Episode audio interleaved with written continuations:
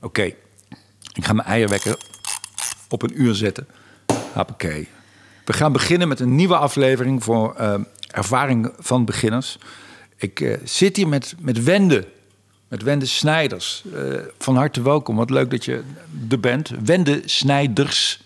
Ja. Ik heb ooit, ik weet niet of ik dat ooit verteld heb, ik heb ooit, toen jij in Eindhoven speelde, heb ik naar het theater gebeld met een verdraaide stem. Toen heb ik gezegd, mag ik twee kaartjes voor Wesley Snijder? toen zei ze, maar die, die treedt hier helemaal niet op. Ik, zei, ik heb gelezen in het boekje, maar Wesley, Wesley Snijder, die speelt hier. Nee meneer, dat is Wende, Wende Snijders. Is dat, is, dat, is dat familie? Nee, nee, niet dat wij weten. Nou, dan, dan toch maar twee kaartjes. Misschien is het wel familie. Toch maar twee kaartjes voor eh, Wesley Snijder. Nee, Wende Snijders. Niet gekregen. Ja, ik heb de kaartjes wel gekregen. Ik heb ook een leuk verhaal. Oh, dat ik nog een chanson zong. Ja. En toen had ik blond haar. Ja. En toen dat die, ja, die show duurde 90 minuten. Hmm. En toen daarna eh, toen verkocht iemand merchandise van die met mij meereisde. Ja. En die had zo gehoord dat iemand naar buiten liep. En die zei van... Joh, ik wist niet dat Chantal Jansen zo goed Frans kon. echt? Ja, Jezus. Nou Nou ja. goed, ik zit er dus met Wende. Ja. Ehm, niet zij- Chantal en ook... Nee, gewoon met Wende. Zij is in 2002 afgestudeerd aan de Kleinkunstacademie. Ja, Eh, is daarna ja, grote successen heeft ze, heeft ze gehad. Eh, eerst met een totaal Franstalige voorstelling en een Franstalige plaat. Haar laatste plaat, Mens, is, is volledig Nederlands. Je hebt ook een volledig Engelstalige plaat gemaakt, volgens mij. Number, Twee, number ja. nine, twee zelfs. Ehm, en ja, ik ga met je praten, man. Leuk. ja dankjewel dat ik er mag zijn. Ehm, Ja, ja, ja. Tof. Ehm, ja, ik zat natuurlijk ook een beetje te researchen. Dacht ik van wauw, Wende komt hier, een van de beste zangeressen van Nederland. Toen kwam ik uit op het programma Be- Beste Zangers van Nederland. En er zijn 13, 13 seizoenen zi- zijn er geweest. Ik heb geteld, er zijn 94 artiesten geweest. Jij zit er helemaal niet bij. Jij zit helemaal niet bij de beste zangers van Nederland eigenlijk. Nee. Ah, Oké. Dus dat heb je je allemaal maar in je hoofd gehaald. Ja, ja, ja. ik heb je ook vaak eh, gezien ook wel. Ik heb veel shows van je gezien.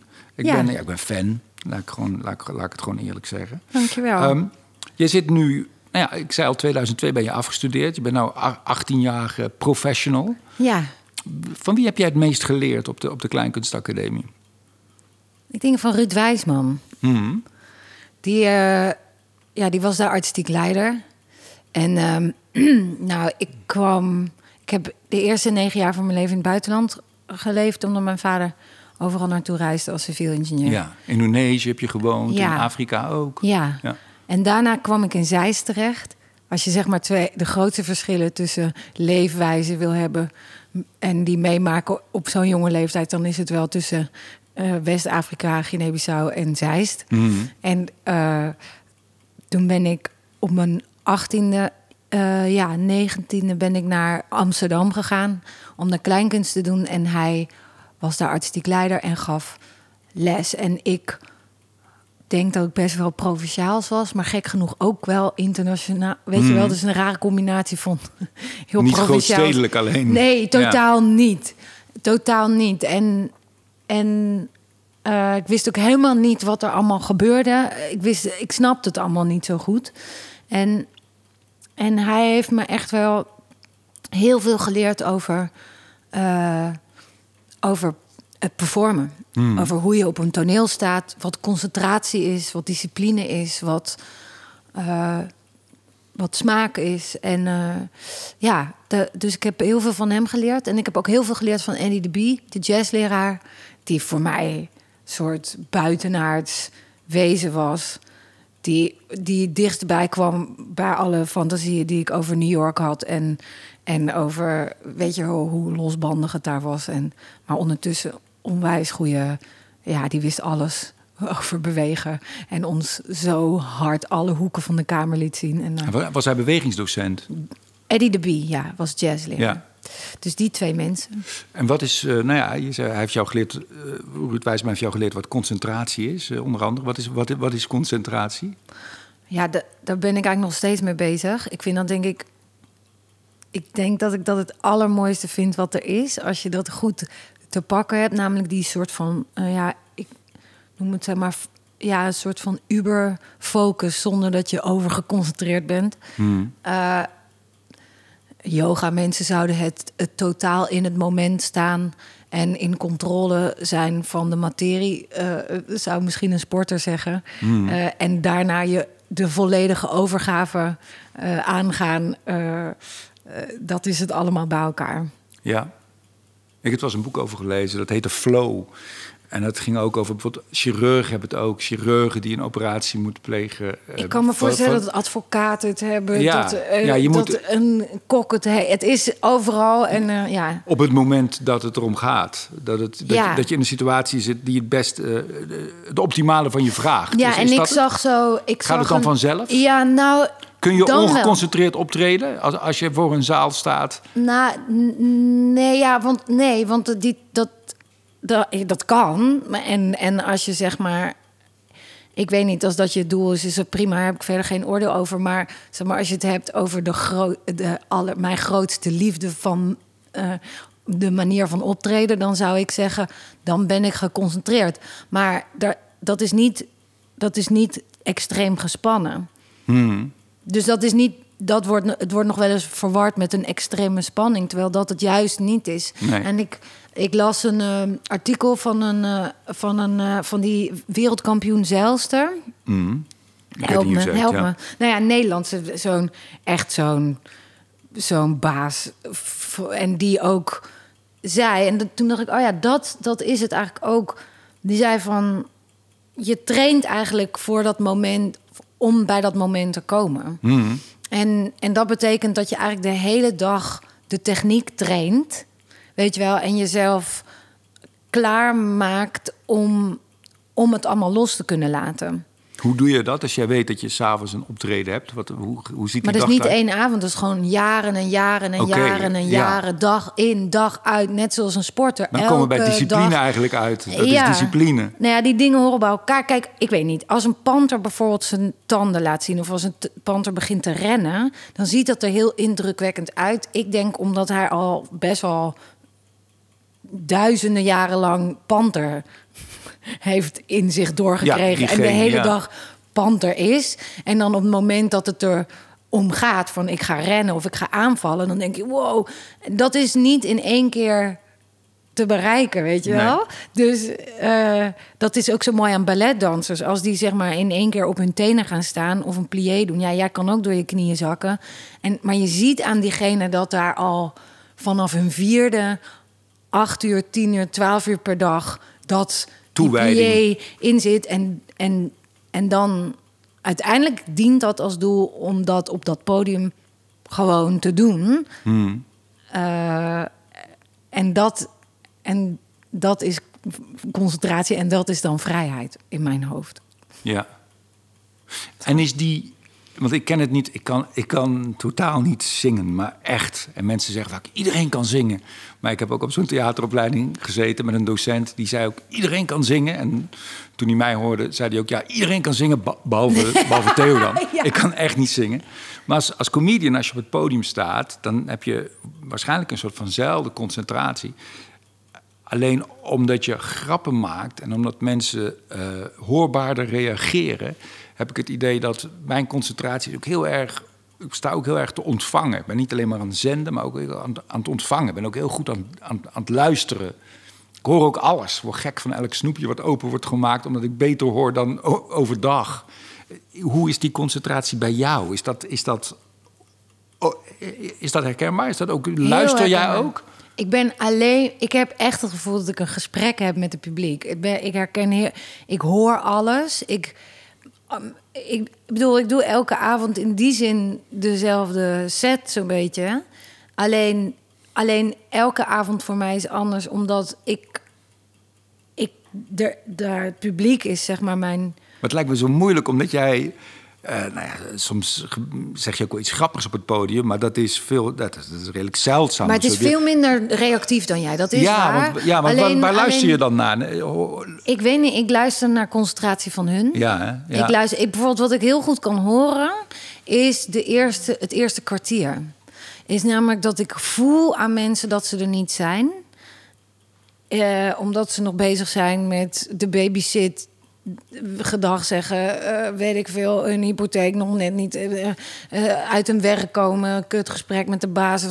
Dus ik ben dat eerste kwartier extreem hard bezig om, om mensen zeg maar erbij te en die houden. concentratie Ja. te krijgen, die Ja. optimale concentratie. Ja, omdat ik wil graag dat niet omdat ik nou zo graag wil dat mensen naar mij luisteren of weet je wel, de, maar het gaat veel meer over van ik wil zo diep mogelijk een gevoel in een gevoel te, een gevoel aanraken en dat kan alleen maar als iemand zeg maar volledig zeg maar daar is. Ja. Dus daar ben ik heel erg naar aan het luisteren. En ik kan ook voelen als bijvoorbeeld een zaal begint weg te zakken. Of weet je, de, een dinsdag is echt anders dan een zaterdag. Ik weet niet, ja, dat moet jij natuurlijk. Jij reageert veel meer. Ja, ik, heb dan, ik merk dat nooit zo, die dagen. Ik, vond het meer, ik heb het idee dat er nu zoveel mensen verschil, hoe heet dat, part-time werken. Dat, dat, dat weekend is niet meer zoveel weekend. Maar maar toch is het wel, ik bedoel, vind ik een, een vrijdag een wezenlijk anders Ja. dan, dan een woensdag. En, en, ik, en ik merk ook dat als een publiek te veel eh gehyped en dat is het zo dat ik heel erg moet tegen, tegenkleuren. Ik vind dat heel leuk. maar gehyped dat- dat ze te veel zin hebben? Of dat ja, ze een beetje opgefokt zijn of zo. Terwijl Ja. dat ook niet, dat is ook geen goede plek, zeg maar, vind ik. Om, om, want ik wil nog altijd, weet ik veel, binnenkomen. Ja, ik vind dat jij. Ik heb voorstelling van jou gezien dat jij daar helemaal geen kwartier voor nodig hebt. Ik moet denken aan eh, Last Resistance. Oh god, ja. Die begint met die knal, Ja. toch? Ja, dan Ja. ben ik er meteen bij. Dan is het donker en opeens komt Ik die vind het knal. zo leuk en- dat jij al die dingen gezien hebt. Ik herinner me ook heel goed dat jij naar mijn eerste voorstelling bent geweest. Dat Ja. was in de kelder in Eindhoven. Ja. En toen hebben wij nog ge- gesproken met elkaar. Ja, Ja. echt heel tof. Dus eh, wil ik nog even Maar je kan, het kan ook in één seconde. Of het kan ook meteen. Of zo. Ja, Dus- zeker. Ja, maar goed, ik bedoel, kijk, eh, dat is de cheap thrill ook. Natuurlijk, met een knal bereik ik wel wat. Maar ja, dan moet je ze nog 90 minuten Ja. in die... Weet je wel, want ik, voor mij is zeg maar een show maken... eh, dat, dat, is mijn, dat is wat ik het liefste doe. Dus de nummers staan op zichzelf, maar de, de nummers staan ook ten opzichte van elkaar. Dus ik maak een hele boog eigenlijk van begin tot einde. En ik wil wel als ik wil wel mensen daarin helemaal meenemen om aan Ja. het einde het maximale Ja. te krijgen. Dus die knal is tof of zo, maar om ze dan ook helemaal zeg maar mee te nemen op de manier, ze is echt mega manipulatief eigenlijk. Maar, Ja, dit is pure manipulatie. maar ik vind dat heel leuk om te doen, omdat Ja. ik bedoel. Je probeert een concentratie te richten en te... Ja, en we zijn eigenlijk volgens mij best wel. Ik bedoel, er zijn weinig plekken waarin je met elkaar samenkomt in een ruimte. Ja, dat kan nu dus niet, maar ehm, waarin je op een stoel gezet wordt en eigenlijk met dat, eh, met dat idee meegenomen wordt. Ja. Weet je wel, want waar is er plek om, om zeg maar alle verschillende gevoelens en existentiële dingen die een mens kan meemaken in zijn leven even zo in die trip meegenomen Ja. te worden? Lijkt me heel lekker als een soort van stofzuigen. Ik vond het ook weer zo mooi, omdat ik hiervoor ook weer zo met je, je, je oeuvre heb door zitten luisteren. En wat mij ook opviel, is dat jij, dat, dat vind ik ook heel bijzonder, dat je zo'n breed emotioneel palet bewandelt, ook in je liedjes. Het is soms best deprimerend, naar troosten, naar, en alles wat daar tussenin zit. Vaak zie je ook wel artiesten die heel goed zijn in troostliedjes. Het komt Ja, ja. allemaal goed. En iemand anders zit weer de hele tijd te mekkeren over zijn relatie. Dan denk ik, ja, hey, eh, misschien eh, ligt het ook wel gewoon aan jou, weet je, hou je bek. maar bij jou is dat heel, eh, heel rijk, vind ik. Dat is heel tof. Nou, ik vind het ook heel eh, lekker dat ik eigenlijk begonnen ben met materiaal van anderen. Ja, Weet je wel, omdat ik... Ik bedoel, ik gebruikte wel teksten, chanson... en eh, eh, dat waren dan ook meteen de kersen op de taart, snap je? Ik nam meteen de Ja, grote hits als La Vie en Rose. Of, Ah, dan kan of, ik het ook, ja. Ja, maar nee, ja, maar snap je? Ik, wat ik wel leuk vind, is je, je begint meteen op een niveau qua tekstkennis. En, en ook, want chanson is bij uitstek eh, gewoon wel wat zwaardere onderwerpen. Ik bedoel, als het over eenzaamheid, over verlating of de liefde of de dood gaat, dan hangt daar meteen wel een soort gewicht aan waar ik eh, van hou. En, ehm, en daarin door dat repertoire is bijvoorbeeld zo rijk. En daarin kon ik op allemaal verschillende emoties... dus eh, vreugde of weet ik veel, woede of, of verdriet... of al die dingen, kon ik, kon ik hele extreme kanten ontdekken. En, en, en dat zo bij elkaar leggen, dat, dat vind ik heel eh, spannend. Want bijvoorbeeld, ik weet niet hoe het met jou zit als jij, ik weet, als je ruzie hebt met je vrouw of vriendin, ik weet niet of je getrouwd zijn, maar dan kan je uitbarsten in een woede en daar echt in zitten en denk ik maak haar helemaal dood en dat is helemaal echt. En nog geen tien minuten later lig je met haar te vrijen en is dat is die liefde heel echt en weet ik veel overvalt je een verdriet van de dingen die voorbij zijn gegaan of een tederheid over wat jullie samen hebben opgebouwd en al die facetten op zich helemaal pakken en naast elkaar zetten maakt een mens, toch? Ja, het is allebei. Het is en waarachtig, en dat is er mooi aan. En het is ook, als je technisch bekijkt... Ik probeer in deze podcast ook lessen eigenlijk te destilleren voor makers. Ja. Is wat volgens mij een oerding is, wat voor elk kunstwerk geldt. En of je nou, wat dan ook is, dat contrast Ja. werkt gewoon Ja, die- supergoed. Wrijving maakt glans. Ja, maar Eh, ook con- dat, dat je ook... Je kan ergens in een emotie meegaan en op een gegeven moment ben je een beetje murf gevoeld... of dan ben je daar tegen bestand of dan kan je Ja. het aan. En dan komt er weer iets anders. Ja. Je, heel- je hebt je hele schild anders ingesteld. Of je Ja. hele, Ja. en dan word, je weer overvallen door dat. En Ja. dat, dat werkt gewoon altijd heel Ja. goed, contrast. Nou ja, dat ik, ik- als je het hebt over makers, dan eh, een soort van ervaring daarin is dat ik heel erg in het maakproces van een show op zoek ben naar de grootst uiteenlopende eh, facetten van mijn interesses. Ja. Eh, zonder een oordeel te vellen van gaat dit bij elkaar passen. Eigenlijk ben ik helemaal niet bezig met te denken van oh past dit binnen een concept wat je misschien bedacht hebt of weet je wel een bepaald pad waar je ingeslagen bent. Zo heel erg openstaan in het maakproces voor eigenlijk alle interesses die je hebt en, en erop vertrouwen dat op een gegeven moment gaan die dingen allemaal bij elkaar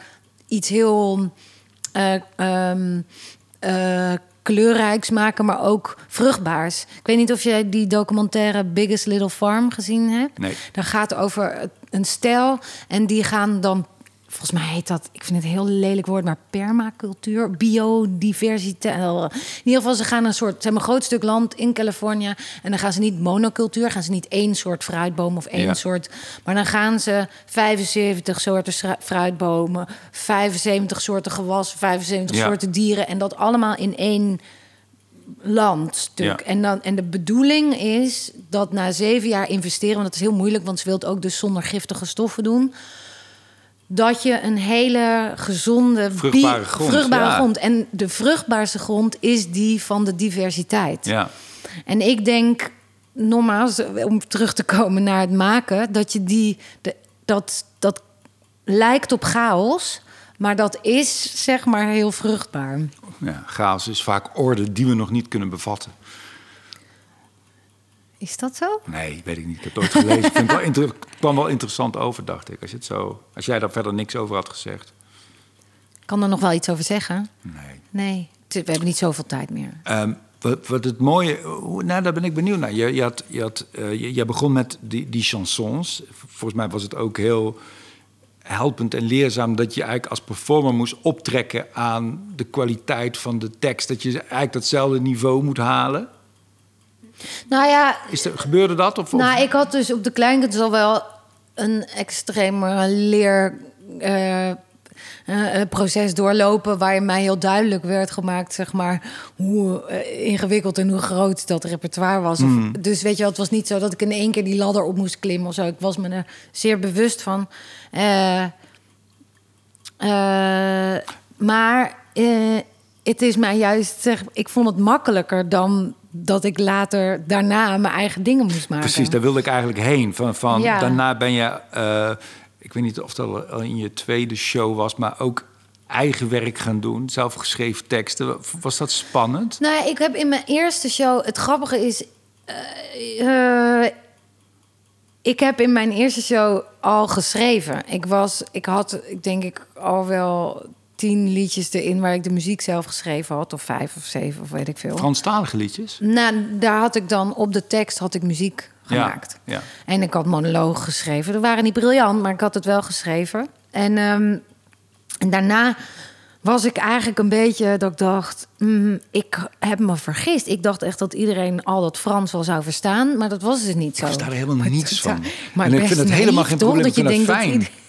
Ik vind het heel fijn om het niet te verstaan. Ja, de, eh, Nou, daardoor kan ik beter luisteren naar dat andere wat je communiceert. En dat Oh ja. gevoel. En dat, ik heb, vind het helemaal geen probleem. ja, heb jij wel eens overwogen om jouw eigen show in een andere taal te doen? Nee, ik heb, heb ik wel gedaan. Ik heb in het? Duits, het Engels heb ik wel maar gespeeld. in Nederland?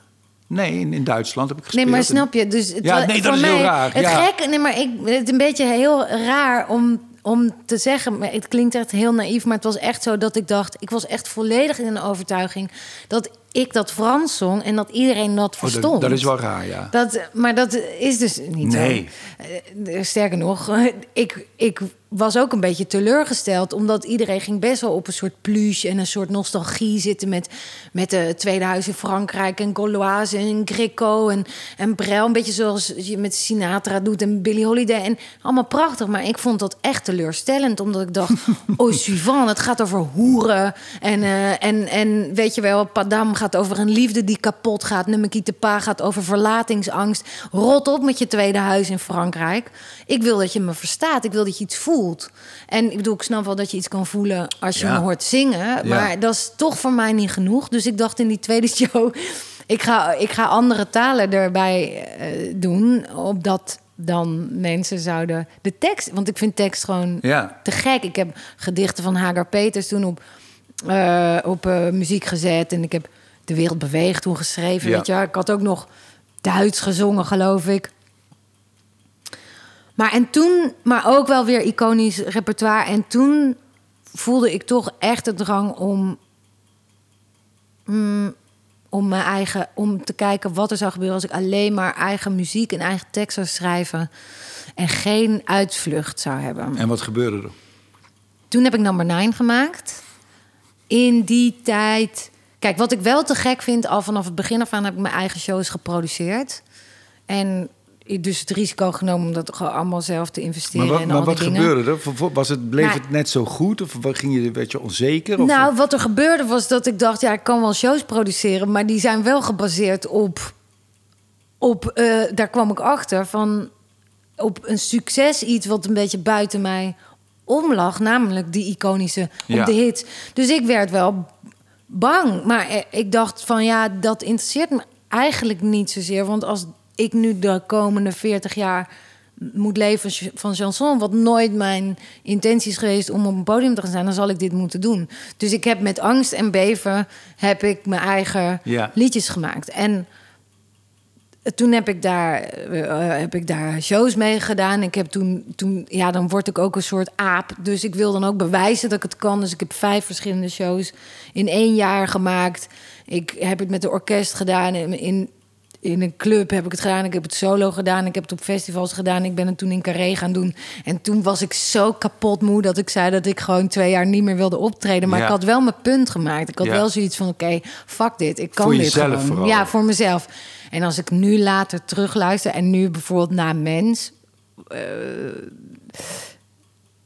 denk ik, ik ben blij dat ik het gedaan heb, maar ik heb al lang niet meer een soort van de bewijsdrang dat ik het allemaal zelf moet doen. Nee. Helemaal niet zelfs. Nee, Integendeel mensen zelfs. hebt als Dimitri Verhulst. En dat Ja, man, die wat een- schrijven. dit- ja. Zo te gek om dat. Maar ik denk wel dat ik het nodig had om dat te maken. En toen, want ik had dat toen samengemaakt met Jan van Eert. Die had me eigenlijk zo'n beetje zo eruit weggetrokken uit die chanson. Die Ja. had me ook echt wel een soort van verleid om echt mijn eigen ding te doen. Maar toen hing ik daar ook wel een beetje aan vast. En toen dacht ik, nee, en nou wil ik het echt helemaal alleen doen. En toen ben Ook ik... zonder Jan. Ook zonder Jan. Ja. En toen ben ik gaan schrijven, negen maanden echt zo in mijn eentje.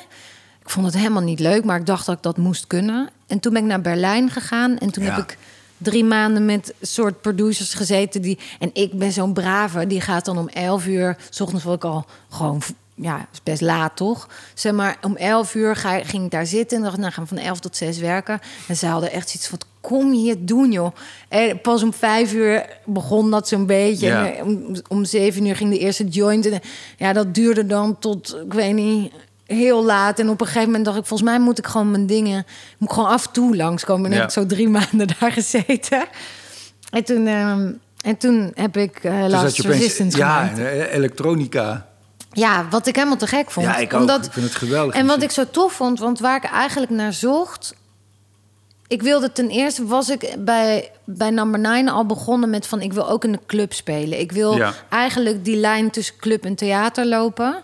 Ook omdat ik vond dat in theater krijg je die stilte gewoon vanzelf. En ik vind het heel mooi dat die concentratie in een stoel... mensen in het donker die reis doormaken. Maar ik vond juist het feit dat mensen er doorheen konden roepen... en weet ik veel, bier dronken en, en het ook gewoon heel slecht vonden... en dat dan konden gillen en zo. Dat, dat hol van de leeuw wilde ik wel ontdekken. En Ruud gebeurde dat? Gingen mensen roepen dat ze slecht vonden, toch niet? Nee, ja, echt? ja, mijn eerste show. Kijk, ik had nog nooit in een club gespeeld. En de eerste show die ik speelde was in Paradiso, in de grote Ja, zaal. ja. dat is. Ik bedoel, dat is. publiek. Eh, ook? ja. En toen, en toen was ik zo aan het zingen. En toen zei, toen in een stilte zei iemand: emotionele bagger. En ik dacht van, ah, dit is echt... Dit is, dit is zo mijn ergste nachtmerrie die nu uitkomt. En toen heb ik gezegd, had je nou ja, je kunt ook gaan. ja. En dat was wel, was wel ad rem of zo. Maar ik, ik was wel helemaal... Ik Ah, was je moet wel... dat nog een keer als titel van een plaat. eh, emotionele bagger. Is. Ja, maar het was wel goed, weet Ja. je wel. Omdat, ik omdat je krijgt eigenlijk waar je om vraagt, snap je? En het Ja. was zo'n goede leerschool. Ik was zo gedrild om in het theater op te treden. En toen met Last Resistance ben ik echt zo de clubs ook veel meer ingegaan. En Kan ook met die muziek ook. Dat ja, ook, ja, En ik, maar ik wilde de, de theatershow, want ik maakte toen, ik heb toen een clubshow en een theatershow ervan gemaakt. En toen die theatershow wilde ik in de stad Schouwburg doen. Hmm. En toen zeiden ze tegen mij van... nee, als, je, als je muziek maakt moet je naar De Lamar of Carré of Kleine Ja. Comedie of zo. Ik dacht, fuck you, waarom kan ik niet in de stad Schouwburg? Waarom Ja. is het concert geen kunstvorm eh, wat op inhoud? Nee, nee, eh, eh, het, is geen, het is geen opera, het is geen dans, het is geen toneel. Ik zei, ja, maar het gaat toch over... En toen dacht ik, aha, maar dit wil ik. Ik wil, ik wil en, zeg maar, muziek maken die je dus in een club Ja. kan. Maar ik wil ook dat mensen er naartoe gaan eh, om, weet ik veel, om iets te horen wat iets dieper gaat dan. eh, eh, dan alleen maar ik ben verlaten en het doet pijn. Wat ook heel mooi kan zijn, maar Ah, ik... sorry dat ik onderbreek, maar Nee, als, we dit, als we dit samenvatten, van wat, ben je, wat ben je dan aan het doen? Wat valt hieruit te leren? Ik heb één doel. En dat is een show maken. Waarin mensen eh, extreem hard voelen wat het leven is. Ja. Dat is wat ik wil. En, en door dat op verschillende plekken te doen, dat helpt jou om een betere show te maken of een betere performer te worden. Allebei. Ja. En ik, ik bedoel, die chanson, ik heb nooit chansonnière willen worden. Ik, heb, ik kon vijf liedjes die Frans waren. Ik won het concours de la chanson. Ik kreeg voor de eerste keer in mijn leven een compliment. Ik dacht, joh, dan ga ik gewoon alleen maar Franse Ja. liedjes doen. Krijg ik misschien nog meer complimentjes. Ja, we- misschien red ik het al. Ontworstel me ik uit die zijster drek, zeg maar, waar ik uit voortkom. Ja, ik, ik wilde gewoon weg. Ik wilde mijn eigen ding doen. Om maar even iets heel banaals te zeggen. Maar eh, ik wilde wel mijn eigen shows maken. Dat Ja. was mijn droom. En, en hoe je een show opbouwt, hoe je begint, hoe je eindigt, welke middelen je gebruikt. Wat, wat een kostuum doet, wat licht doet, wat een decor doet, wat zeg maar eh, de concentratie van een club doet, wat de concentratie van een theater doet, hoe ik zeg maar mijn clubconcentratie meeneem naar een theater of op een festival. Ik heb bij Down the Rabbit Hole gestaan, dat nummer voor alles van Joost Zwagerman. Ja. Nou, dat is echt geen weet je wel, is geen, Geen festival. Nee, Nee. weet je wel. En daar stonden, stonden 10.000 mensen. De derde dag stonden daar stil naar te Ja. luisteren. En toen dacht ik, maar dat is, dat is al die elementen bij elkaar zetten en jarenlang, jarenlang, zeg maar, kneden, zoeken. Vallen en weer opstaan. Vallen opstaan, Ja. maar op verschillende, op alle plekken staan waar je maar kan staan. Om te begrijpen, ah, dit gebeurt er nu. Zoals een boer, weet je wel. Die kan zo naar de grond kijken en die denkt, ah, er moet een beetje water bij. Het moet lauw water zijn. Het moet, de, het moet zoveel graden water zijn, denk ik. Want dan, eigenlijk moet die plant daar in die zon. En dan moet, weet je wel, gewoon precies weten. En ben je in dat proces, ben jij eigenlijk je eigen trainer-coach geweest? Ik heb heel veel coaches en trainers. Ik denk, ook jij hebt wel eens dingen tegen me gezegd. Heleboel mensen. Ik probeer van iedereen en alles. Ja. Nu ook bijvoorbeeld Michiel van Erp, die heeft IM eh, geregisseerd. Uh, Hmm. En ik speel dan Connie Palmer. En drie maanden lang heb ik in een situatie ge- gezeten als een spons. Neem ik het mee Hmm. naar hoe je tijd kan nemen voor tekst.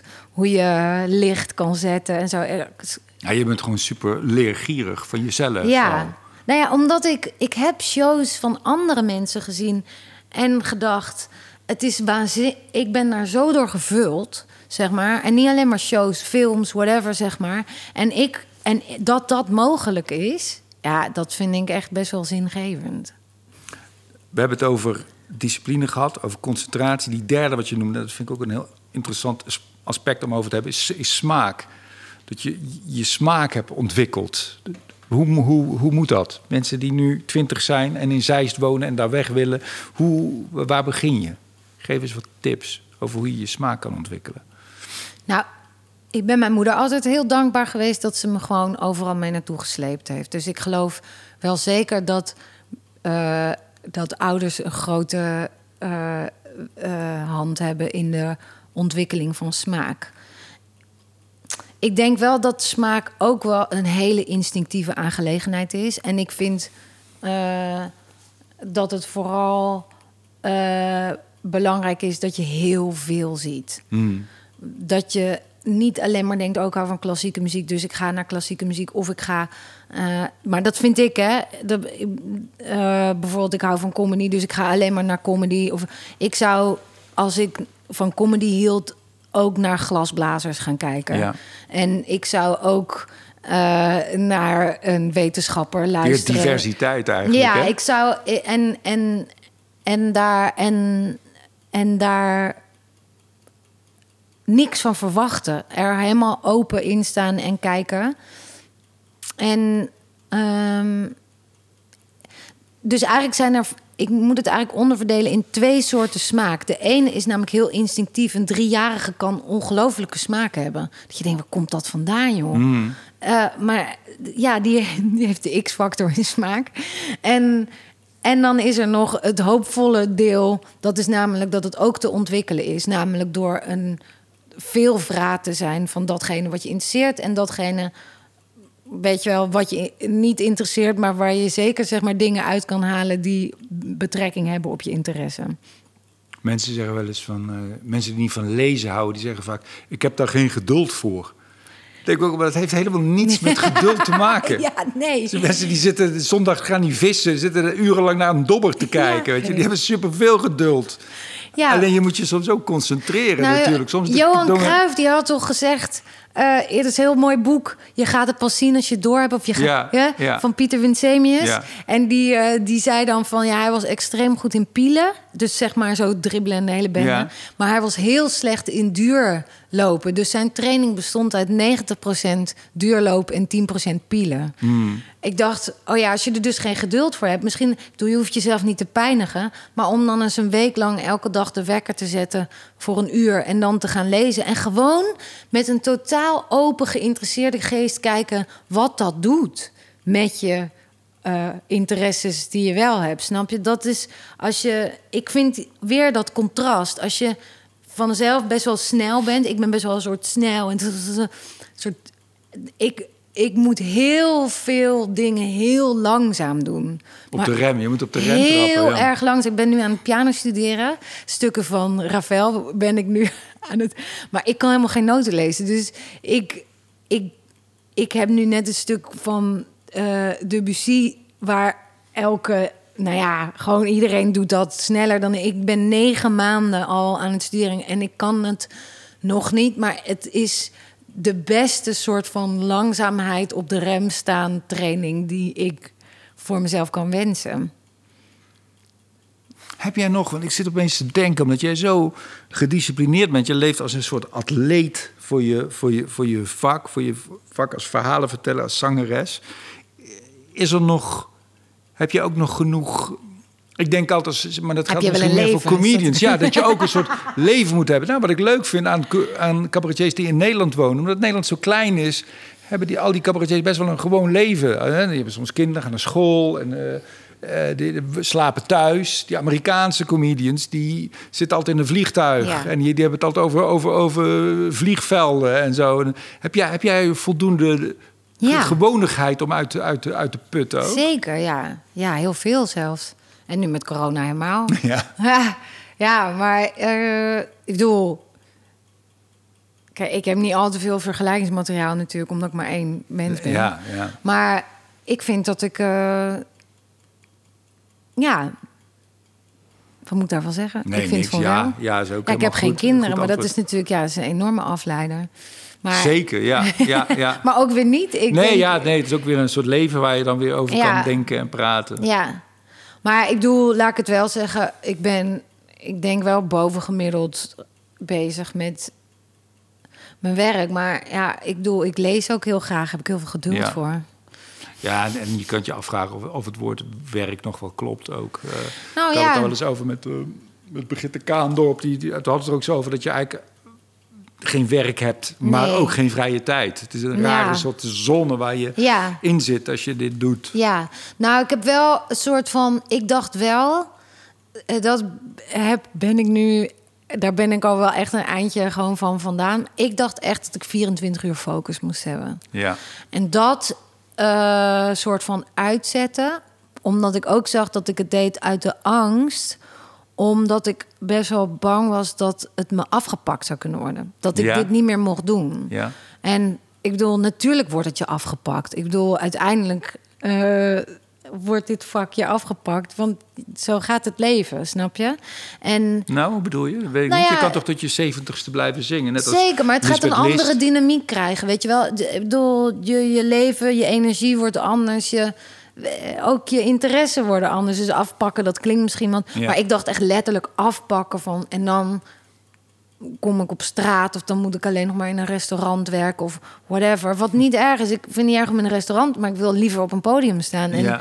Maar dan wordt de mening van een ander heel belangrijk. En wat ze vinden wordt dan Ja. heel belangrijk. En dan ben je echt aan de goden overgeleverd. En, de een, en mijn enige manier om, om daaraan dienstbaar aan te zijn... was door 24 uur per dag me de hele tijd bezig te houden. In plaats van dat het een, dat het een fundamentele liefde is... om je te interesseren voor, voor eh, glasblazen. Of, eh, eh, En ben je nu op een, op een punt dat je wel autonoom bent? Dat je daar los van bent, van die angst? Nou ja, ik hou, zo, ik hou erg van het vak. Ik hou er echt van. Eh, maar, eh, dus dat kan ik niet zeggen. Ik weet niet. Ik denk wel dat ik er nu beter mee om kan gaan als mijn stem weg zou zijn dan eerst. Ja, dat is wel een ding, en je stem. Wat gebeurt er met een stem naarmate je ouder wordt? Nou, mijne wordt beter. Omdat ik best wel. Ik, nou ja, ik was best wel gespannen. Hmm. En nu ben ik ontspannener. En dat, dat zit ook dan in je stembanden, die spanning. Ik kan meer, ik kan mak rustiger vertellen. Ik kan simpeler zijn in mijn stem. Minder. kunnen, kunnen dikke vrouwen beter zingen? Als ze echt genieten van hun eten.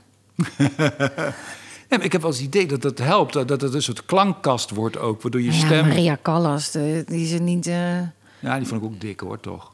Nee hoor, die is heel veel, heel veel afgevallen. Ja, ik vond heel. Nee joh, ik weet, ik, ik weet niet hoe ze eruit ziet, joh. Ik weet niet, ik heb dit nog niet eh, onderzocht, maar. Nee, ik weet het ook niet. ehm, Ik, eh, ik denk wel dat gelukkige mensen beter zingen. Ik vind dat hele adagium van je moet lijden en pijn hebben om je vak uit te kunnen oefenen. Om maar even weer terug te gaan naar de ervaring voor beginners. Is zeg maar, ik vind het klinkklare onzin dat je doodongelukkig in jezelf moet slaan en zo om je om Nee. beter te kunnen maken en beter nee, te maar als ik kunnen. naar jou kijk, dan... nee, nee, nee, nee, nee. Nee, en dan zie ik wel... Ik denk, de, er zijn volgens mij heel veel mensen die houden heel erg van wat jij doet. Ik ben daar één van. Er zijn volgens mij ook wel mensen die er moeite mee hebben... die niet tegen die intensiteit kunnen. Ja, maar dat snap ik. Dat snap ik ook. Heel goed. Dat snap ik ook. En, en ik zie wel op het podium ook, maar ik vind dat interessant om naar te kijken. Om, om- misschien omdat ik zelf ook een beetje zo in elkaar zit. Ik zie wel de.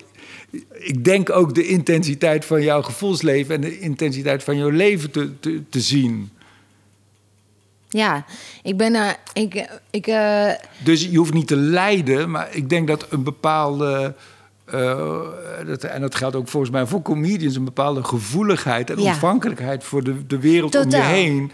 Die is wel essentieel. nee, want dat, anders- daar ben ik het mee eens. Ja. Sorry, daar ben ik het helemaal mee eens. Het is zeg maar een soort van gevoeligheid die helpt mee ja, in, in het maken en in het performen. Dat absoluut waar. ja. Maar er is ook, er is ook een romantisch idee dat je moet lijden daaraan. nee, ja, dat- En dat vind ik niet. Nee. Ik vind dat gewoon niet.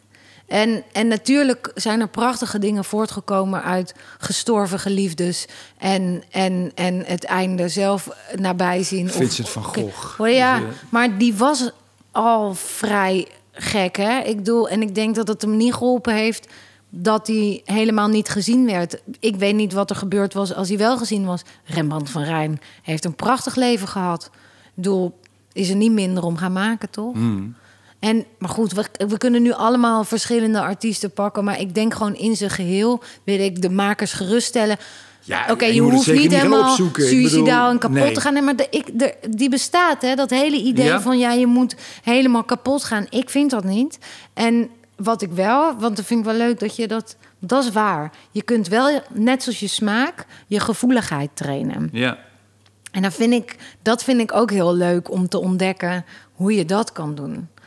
Ik, eh, Hardop uitspreken helpt ook wel vaak, merk ik. Dat je soms dat dingen je opvallen of dat je met iemand aan het praten bent en dat je een, een bepaalde vriendelijke onbeschaamdheid, dus dat je, het wel, dat je het gewoon zegt, dat helpt. Eh, de- Want soms zijn er ook allemaal dingetjes die je voelt en die je wel ergens achter Ja. in je hoofd voelt.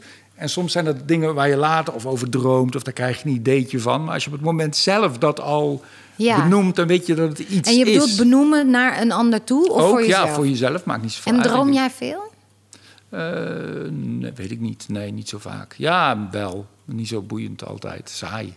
En heb je wel eens het ook helemaal misgehad als je een ander zag en een gevoeligheid iets voelde en zei van ik denk dat jij Tuurlijk, ja. en zo Ja. en, en en want dan is het dan on- ongemak is die ongemakkelijk niet ook wel is ook wel leuk of Tuurlijk. Nee, nee, nee. Mijn, mijn, mijn, kompas is verre van perfect. Nee, nee. Je zit er best ook vaak naast. Maar... Nou ja, wat ik wel, wat ik wel interessant- interessant vind aan wat je zegt over het benoemen. Wij zijn best wel in een soort tijd, heb ik het idee, waarin we best wel dingen benoemen naar elkaar. Mm. Tot dus een soort openheid over van. Of niet. Of heb, vergis ik me.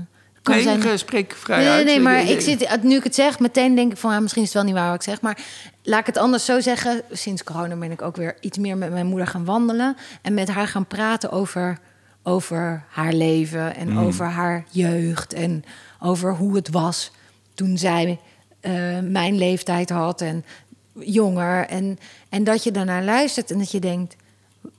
Werd er helemaal niet met elkaar gesproken? Ja, er werd veel minder over gesproken, een, ja. was de gevoeligheid of zo waar wij het nu over hebben, was dat een taboe? Wat, of, en wat was het gevaar? Vraag ik me soms af. Als ik bijvoorbeeld. Ik denk dat mensen vaak ook geen vocabulaire hadden daarvoor. We hebben er ook allemaal woorden voor om het te benoemen. Ah ja, is dat zo? Dat denk ik wel. En er is, en er is ruimte en, en mensen gaan in therapie of kennen die taal van therapie. En, en je gaat vertellen hoe je je voelt. En en, Er is en, een prachtige documentaire van Jos de Putter. En die maakte een documentaire over zijn vader. En zijn vader is boer, een Zeeuwse boer. En dan vraagt hij hem, eh, papa, hoe gaat het met jou? En die man zegt, ja, ja, eh, eh, de mais staat er goed bij. Hè? En, die begint over de grond en de mais. En hij zegt, nee, maar papa, hoe gaat het, hoe gaat het met jou? Dat wat ik zeg, hè, de mais staat er... Dus dat, dat hele Ja. zelfbewustzijn, dat hyper zelfbewustzijn... waar wij allemaal zo'n last van hebben... dat was er volgens mij gewoon niet zo erg. en verandert dat voor jou de manier waarop je een show maakt? Gedurende jou, hoe lang ben je Ja, ik ben al bezig? 30 jaar, 30 jaar bezig.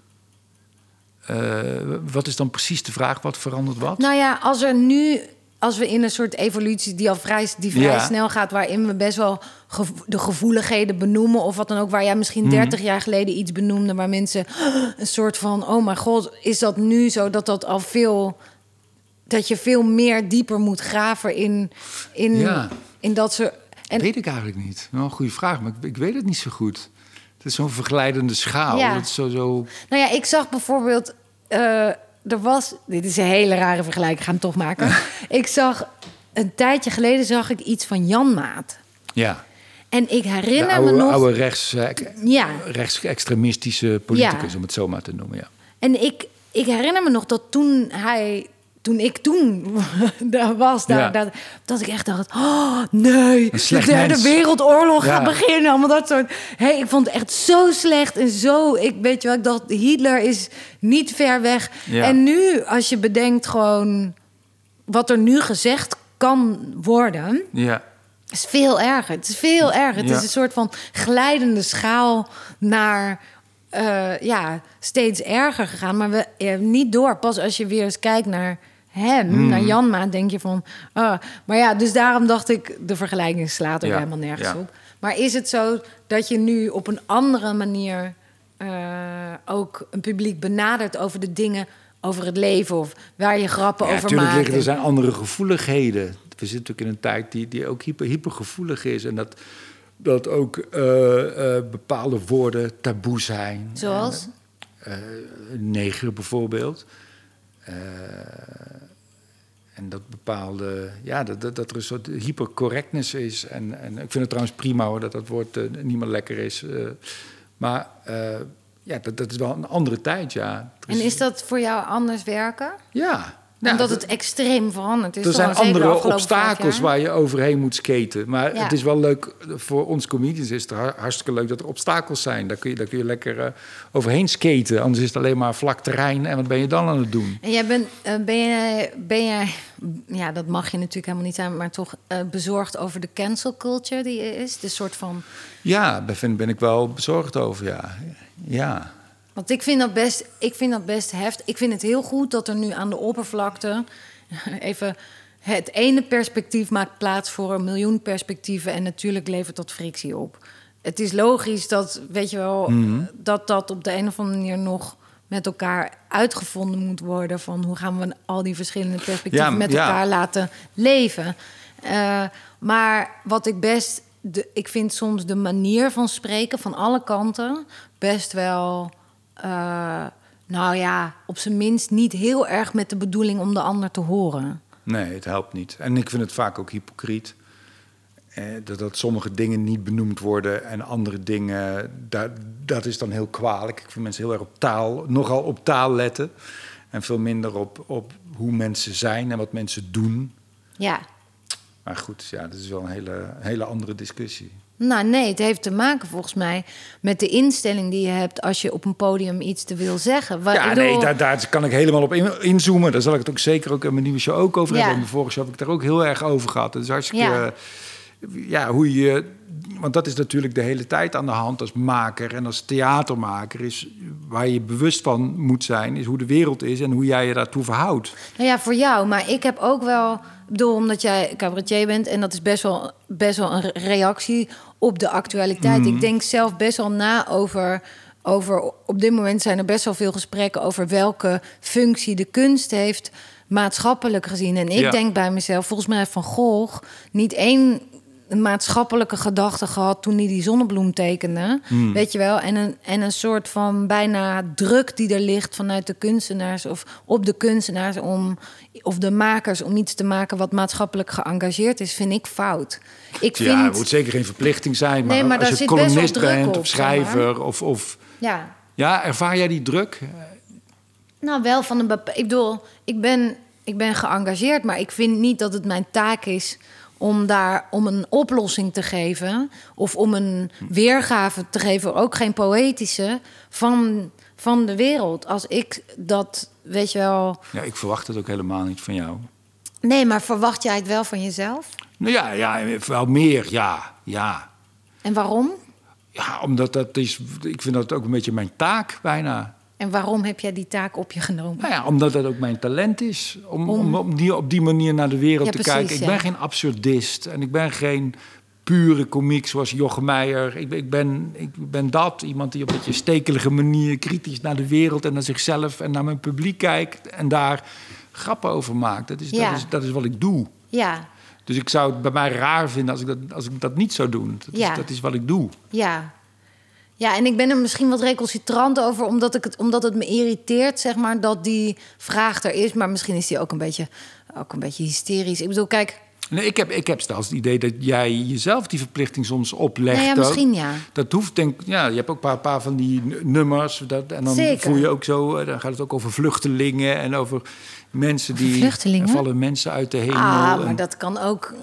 Dat kunnen gewoon mensen zijn die verloren zijn. Die gewoon uit de lucht komen vallen. Heel ik veel heb mensen. een heleboel mensen. Ik, ik non-stop als op Nou ja, straat. zo heb ik het dan geïnterpreteerd. Dat jij, dat, dat jij die neiging wel, wel hebt. En voor mij hoeft dat helemaal niet. Ik heb die, bij jou is dat veel meer in dat, dat, dat gevoelsleven en dat wat we allemaal meemaken Ja. met afscheid en dood en liefde. Nou ja, ik die grote probeer wel thema's. datgene wat er gebeurt in de wereld aan, weet ik veel, uitsluiting of, eh, of de poging tot inclusiviteit en zo, op een andere manier te benaderen dan die echt letterlijk, eh, eh, dan letterlijk eh, actueel of zo. Hmm. Maar ik vind het wel interessant als ik een lied schrijf en ik zie wat er gebeurt. Nu bijvoorbeeld.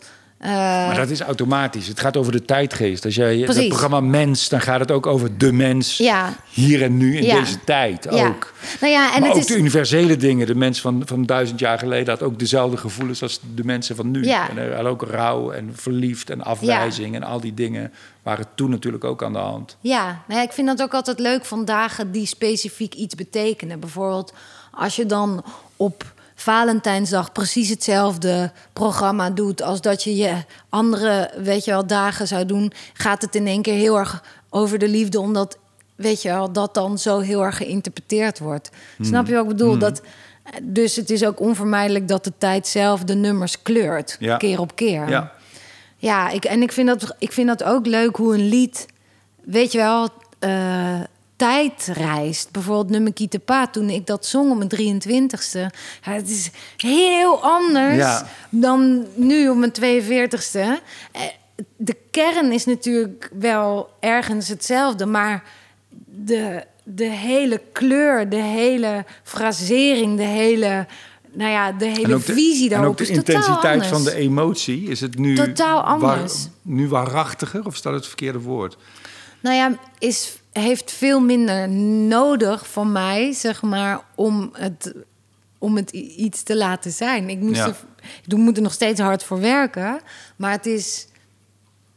Ik moet er juist niet hard voor werken, want dan komt er vanzelf iets boven, zeg maar, waar ik sowieso niks mee te maken heb. En het feit dat ik nu steeds meer leer dat ik er eigenlijk tussenuit moet, zoveel mogelijk in het performen tussenuit moet, hoe beter het nummer wordt. tussenuit moet? In emotionele In kleuring? emotionele kleuring en intensiteit. Dus ik moet eruit, ik moet eruit. Ik bedoel, voordat wij net begonnen met deze podcast... hadden we het even over bijvoorbeeld Gijs Scholten van Aschat. Ik bedoel, hij, Mhm. als geen ander begrijpt hij... dat hij juist heel veel weg moet halen. Weg, weg, weg, weg Ja. moet halen. Wat Toon Hermans natuurlijk aan het einde van zijn leven ook begreep. Want als je Sinatra ziet zingen, zo in de zestig... dan denk je, oh, jullie hebben zo goed begrepen... dat, er, dat je eruit moet. Hmm. Omdat, omdat dan de ruimte die er wordt gegeven aan, aan de woorden zelf... of aan de melodie of, of aan, aan de En kan het denk je alleen maar als je ook wat ouder bent, omdat dat wat eruit gaat zelf. Hè, als, je, als je 40 bent of 50, de meeste mensen hebben best wel veel meegemaakt al. Valt mij op. Met verlies en, met, en, en in de liefde. Degene die er dan tussenuit gaat, is een ander iemand dan iemand van 20 die er tussenuit gaat of zo. Misschien moet die van 20 er niet tussenuit. Nee, moet nee, Die, moet die nog iets doen bijna. Ja, nou ja, ik vind het... Hier kan ik uren over praten. Omdat ik bij jonge mensen, als ik hun zie optreden... dan ben ik heel vaak daarover aan het nadenken. Dan denk ik van, moet je nou juist iets doen? Of Hmm. moet je minder doen? Zijn mensen slaan ook wel eens helemaal dood... als ze zeg maar de diepte eruit halen. Maar als ze er te veel in gaan leggen... dan wordt het echt verschrikkelijk pathetisch en sentimenteel... en Ja. bedoelig. Het wordt me inge... Ik bedoel, ik heb dingen van mezelf ook teruggezien op mijn 23. Ik dacht van, het is niet om aan te zien. Het is ongelooflijk dat mensen hier geld voor gegeven hebben. En wat is Maar dat dan? Wat is niet om aan te zien? Is dat de, de dosering eigenlijk? De angst dat mensen het niet zien. Het niet ja, begrijpen. dus jouw eigen Ja. dosering is te hoog Ja, van de veel te hoog. emotionele veel lading. te intens. Allemaal ja. veel te intens. Oh, wat grappig, ja. Ja, ja, en ik doe, en ik doe als ik überhaupt ooit iets mag zeggen tegen jongere mensen, omdat ik eh, dat ik vind dat. Ik, ik geloof heel erg eigenlijk veel meer in een soort van, laat ik het zo zeggen, de juiste context scheppen. Mhm. En juist de ruimte scheppen, wa- waardoor je eigenlijk bijna geen aanwijzing meer hoeft te geven. Jong of oud, zie je dat mensen ergens inzakken. En ik heb dit nog niet helemaal uitgekristalliseerd, maar ik heb bijvoorbeeld Kaleidoscoop gemaakt. Ja, een revue, een soort nieuwe Een revue. soort van, ja. En eh, omdat ik huisartiest ben bij Carré, hadden ze mij gevraagd... als je een avond zelf zou willen organiseren, wat zou je dan doen? En toen dacht ik, omdat ik in al die verschillende werelden kom... is het leuk om al die verschillende artiesten in één avond bij elkaar te zetten. Jong, oud, onbekend, bekend. eh, van punk tot klassieke, moderne muziek. En al die mensen eh, hebben allemaal eigenlijk een onzekerheid die niet weggaat als je ook al, weet je wel, jaren in het vak zit of zo. Eh, en ik dacht van als je een omgeving schept, een contact schept met elkaar, duidelijk uitlegt van dit is het idee, hier sta jij in het programma, zo weet je wel. En, dat, en per persoon vlieg je iemand aan om te kijken, oké, waar is jouw kracht? Waar, hoe komt die het meeste naar buiten? Ja. En dat is geen aanwijzing geven, maar eigenlijk een situatie scheppen Ja. waar datgene wat sterk is er vanzelf uitkomt. Eh, Snap je wat ik bedoel? Mm. Ja. En, en ehm, eh, dat, dat. Want dat, is, want dat is moeilijker, of nee, nee, dat is makkelijker, sorry, dan wanneer je...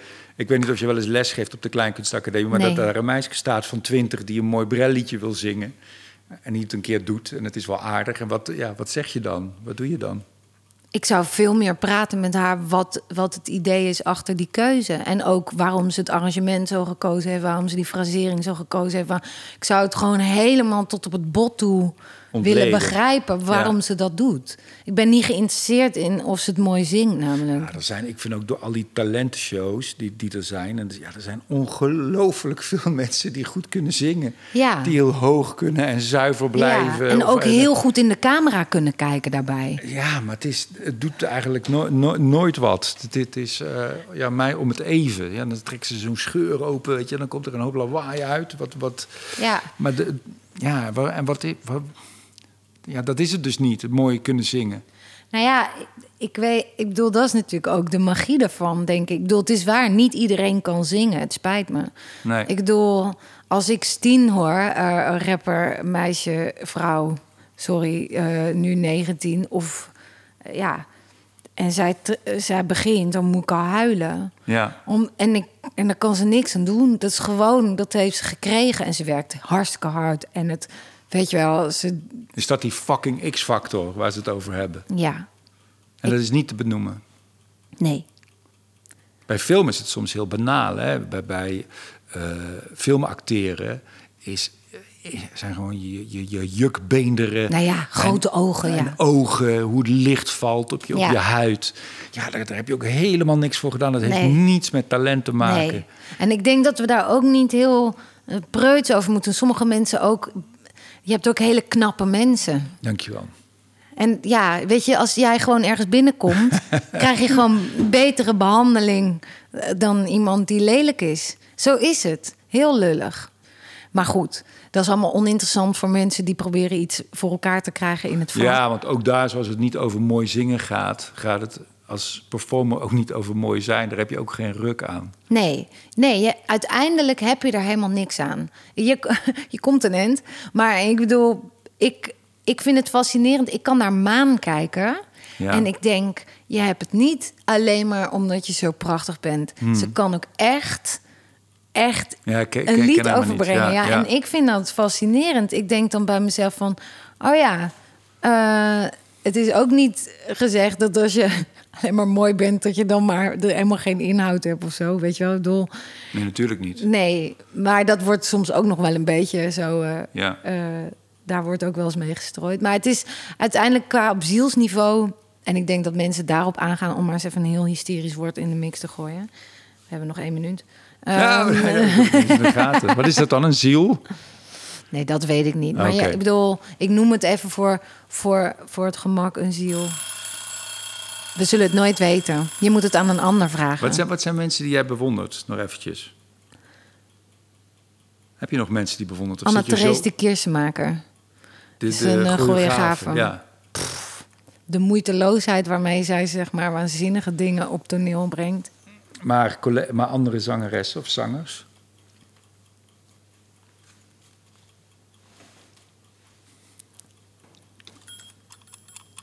Ik weet niet. Ik goed. Nick Cave vind ik heel goed. Kate Tempest vind ik heel erg goed. Oh ja. Echt heel goed. En ik vind FK Twigs vind ik heel goed. Ik vind Sef Dalisa visueel heel goed. Eh, Van op als je die vraag stelt. Dat Nederlandse schrijvers noemen ze ook nooit één Nederlandse Sef schrijver. Dalisa is Oh, die Nederlands. ken ik niet eens. Sorry, mijn fout. hey, dankjewel. eh ik vond het heel leuk. Ja, We ik kunnen ook. Wel, eh, eh, wel, we zouden nog een uur kunnen praten, denk Oké, ik. ik zet Nee, weer... nee, nee, doe maar niet. We gaan door. Voor- de, extra's op de DVD. Ja, Nee, super, super bedankt. Dank je Merci. wel. Dank je wel.